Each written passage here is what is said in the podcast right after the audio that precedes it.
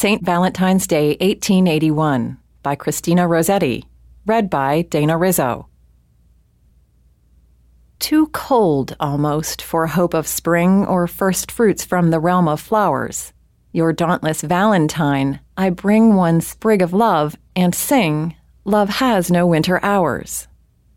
If even in this world love is love, this wintry world which felt the fall, what must it be in heaven above, where love to great and small is all in all?